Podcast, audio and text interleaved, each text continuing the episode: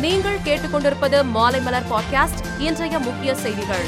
உக்ரைனில் நிலவும் போர் சூழலை கருத்தில் கொண்டு இங்கிலாந்தில் நடைபெறும் பன்னாட்டு விமான பயிற்சியில் பங்கேற்கப் போவதில்லை என இந்திய விமானப்படை தெரிவித்துள்ளது. குஜராத் மாநிலம் துவாரகாவில் நடைபெற்ற காங்கிரஸ் கூட்டத்தில் பேசிய ராகுல் காந்தி மத்திய பாஜக அரசை கடுமையாக சாடினார். பாஜக காங்கிரசுக்கு கேடு விளைவித்ததை விட குஜராத் மக்களுக்கு அதிக கேடு விளைவித்திருப்பதாக அவர் கூறினார். தெலுங்கானா மாநிலம் நலகுண்டா அருகே ஹெலிகாப்டர் விழுந்து விபத்துக்குள்ளானதில் தமிழகத்தை சேர்ந்த பெண் பயிற்சி விமானி மகிமா உட்பட இரண்டு விமானிகள் உயிரிழந்தனர். திருவள்ளிக்கேணி பார்த்தசாரதி கோவிலில் பிரம்மோற்ச விழாவின் ஏழாம் நாளான இன்று தேரோட்டம் வெகு விமர்சையாக நடைபெற்றது. இதில் ஆயிரக்கணக்கான பக்தர்கள் பங்கேற்று தேரை வடம் பிடித்து இழுத்தனர்.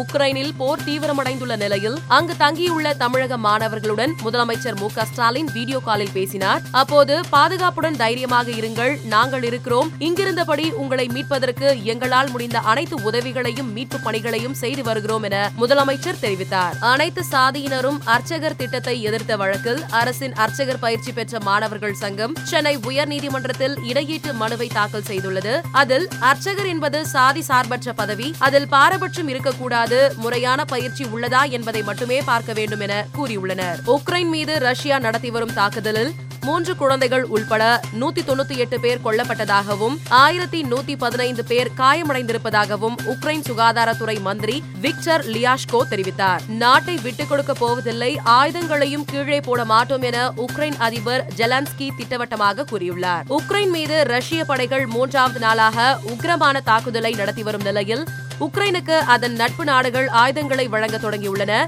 நட்பு நாடுகளிடமிருந்து ஆயுதங்கள் வந்து கொண்டிருப்பதாக உக்ரைன் அதிபர் ஜெலன்ஸ்கி தெரிவித்தார். சென்னை போரூரில் உள்ள ஹாக்கி மையத்தில் மார்ச் பனிரெண்டு மற்றும் பதிமூன்று ஆகிய தேதிகளில் மாநில மகளிர் ஹாக்கி போட்டி நடைபெற உள்ளது.